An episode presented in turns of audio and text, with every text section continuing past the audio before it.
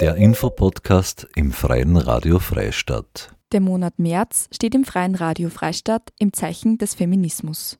Dieser allumfassende Begriff beinhaltet mehr als nur vermeintliche Frauenthemen. Hierzu werden regelmäßig Begriffe erklärt, recherchiert von Magdalena Horn aus unterschiedlichen Quellen, redaktionell bearbeitet und vorgelesen von Marie-Therese Jahn. Weitere Informationen unter www.frf.at.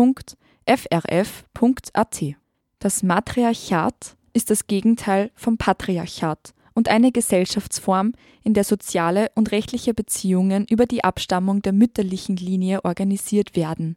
Oft nehmen Frauen dort eine zentrale Rolle in Religion und Gesellschaft ein. Der Begriff kann sich auch auf eine fiktive Gesellschaft beziehen, in der Frauen oder Mütter allein über politische Macht verfügen.